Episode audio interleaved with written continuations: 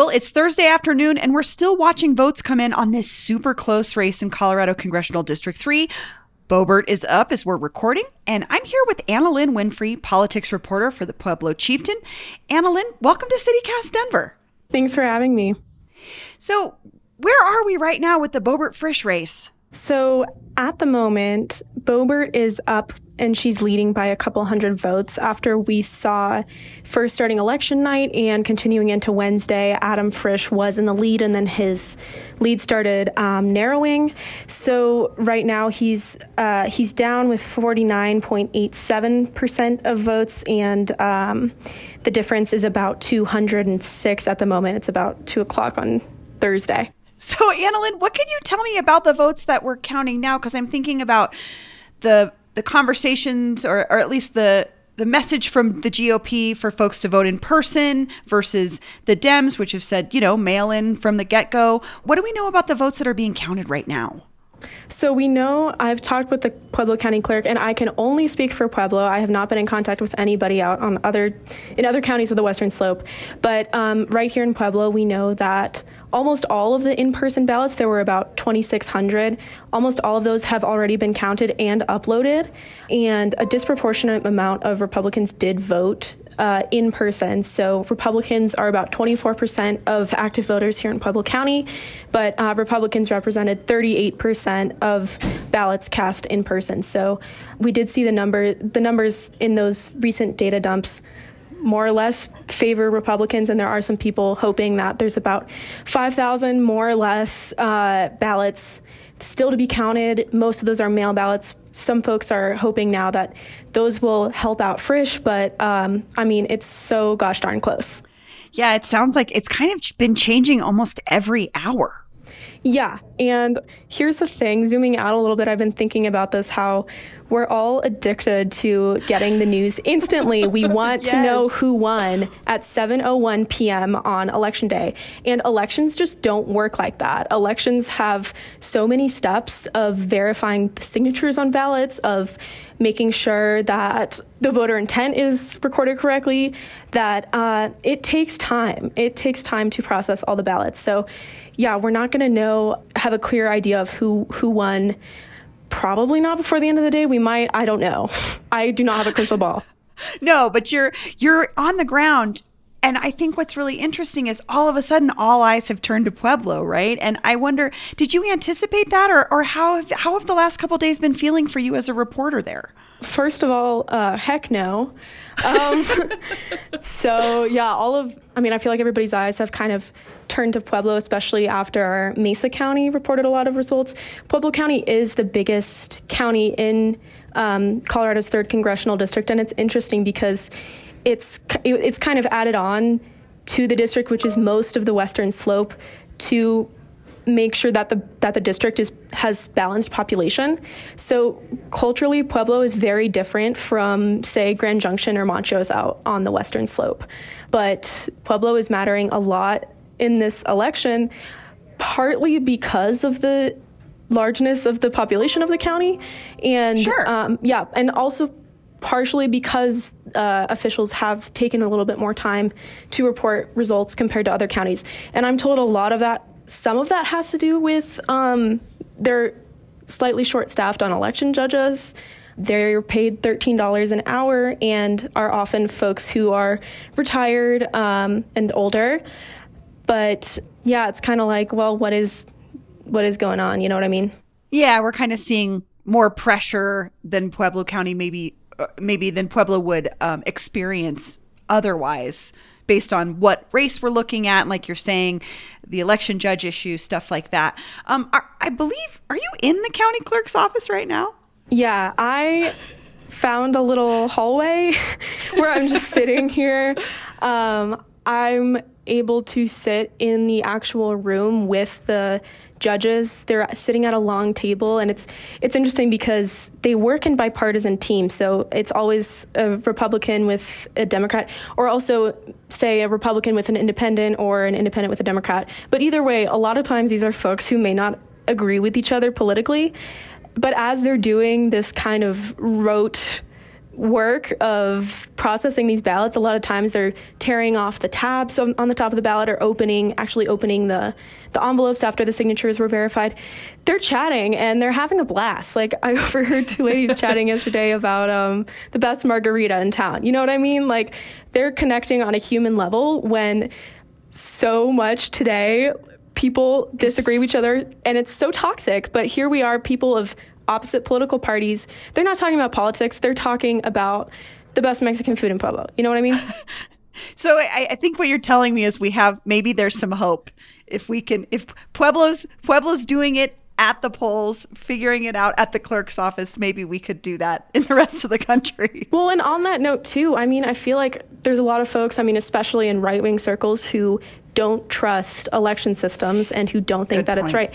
I've spoken with a lot of folks who have had those beliefs who after they sit down or they they get a tour of the clerk's office or they hang out for an hour or two while ballots are counted or while an audit is going on if you when once you actually see that up close and personal and you can ask direct questions of the people who run elections that's how you could change your mind i mean i've also seen a lot of folks just continue pressing and asking questions after I'm not kidding, like dozens of hours of chatting with election officials. So it depends. But you see a little a little light there. Yeah. That's really that's really honestly, that's the nicest message I think we could hear right now because we're in a tough place with these conversations. But back to the election itself, are we in recount territory? Like you said, we may know by the end of the day. Do you know what what's next? Yeah, so I I haven't actually run the numbers myself and confirmed, but I'm pretty darn sure we're in recount territory. There's an automatic under Colorado law, there's an automatic recount triggered if counts of votes are within 0.5% of each other. But the thing is like like we saw with the recount that Secretary of State Republican candidate and uh, embattled Mesa County Clerk Tina Peters uh, paid for in um, over the summer. Recounts usually don't change many votes, but like sure. we are definitely in uh, actually, I wouldn't say definitely. We are very most likely in that zone at the moment, but I just want to emphasize too these results are changing all the time, and totally. we have to be patient with the process. I keep saying that all the time in my tweets because people are always like, You're doing a great job. And I have to say, I think you're now the source for a lot of us because you're you're a reporter in the place where this is happening. And you've done such a great job of just relaying information as you get it. I appreciate that. And uh, as a member of the news media, I guess I'm because of my job description, I am kind of buying and I am an active part of the media industrial complex that constantly wants new results, which then, you know, boost my Twitter followers and our stats online.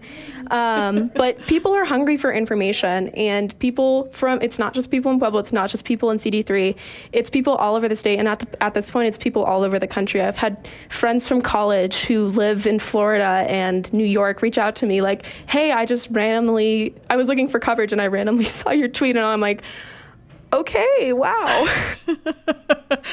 Here in Denver, I have to say we were shocked that Boebert didn't just cruise right to victory. What do you think that Denver, especially folks like me in the media, got wrong? So, by and large, I, I mean, here's the deal. Like, me personally, did I expect this election to be this close? No. Did I expect that, like, this would consume my waking hours over the past 48 hours? No. But, I mean, here we are. And um, I think I think a lot of folks underestimated Adam Frisch and the fundraising that he was doing and the travel that he was doing around the district as well. He, it feels like he was in Pueblo like every week, but I mean, Lauren Boebert also did some travel, but she was also going around the country campaigning with other right wing candidates. So, yeah, time time will tell what happens. Yeah, but you're making a great point though is that I think the folks in Pueblo we're seeing Adam Frisch in person. He was connecting with the voters, and maybe Lauren Boebert was taking this um, race for granted and was just like, okay, I'm going to go out and do, you know, the national work, which a lot of Democrats and Republicans do for other candidates in other states. That's not an uncommon thing, but maybe it caught her as much by surprise as it caught a lot of us. yeah, you know, I, I can't speak for the Congresswoman and I, I haven't been in touch with her staff. Um, I've just been so consumed with keeping up with what's going on in Pueblo County. I'm only one person. But yeah, it's we will see we will see what happens. Sure. Do you have any idea of what might be next for the district uh, regardless of who ends up in this seat? Like have you heard from voters in terms of what they're hoping for? Yeah, I mean, I know a lot of folks care a lot about water because especially obviously the western slope constituency because the, the, vast majority of the water in Colorado comes from the western slope, um, and people people are concerned about stuff that other that everybody around the country has been worried about for the past six, 12, six to 12 months. Inflation cost of living wages there's also been a lot of discourse about domestic energy production here in Pueblo specifically. Um, the state's largest coal power plant is closing within about 10 years. So people are concerned about what that will mean for the job market here and they secured it they recently did a settlement so that we'll, we'll keep getting tax revenues that's a whole that's a whole other side thing but uh, you know energy water gas yeah the reason i ask is i think now more than ever uh, folks who were not paying attention to what was going on in Congressional District 3 are now hyper paying attention to it. So I'm curious to see, regardless who ends up in this seat, what they focus on and then what that means for the next election. Yeah. Um, and I feel like also just a lot of this election has been about Boebert herself. Mm-hmm. And Boebert in her campaign rhetoric that I saw at events at an event that she did in Pueblo and on Twitter, a lot of her rhetoric was indeed about like Nancy Pelosi. And then Adam Frisch ran in the primary and he continued to run in the general election on beating Boebert specifically. And then he also was emphasizing his quote unquote conservative businessman shtick and his uh, experience on Aspen City Council. So um, it's. I don't mean any offense to him by calling it a, like that. It's just kind of something that he played. It's political, up. sure. Yeah, sure. It's it's kind of a meta topic of of the election, but uh, but yeah. Well, it'll be interesting to see what happens. Um, we appreciate so much all the work that you've been doing on the ground to get us information. Annalyn Winfrey from the Pueblo Chieftain, thank you so much for joining me. Thank you so much.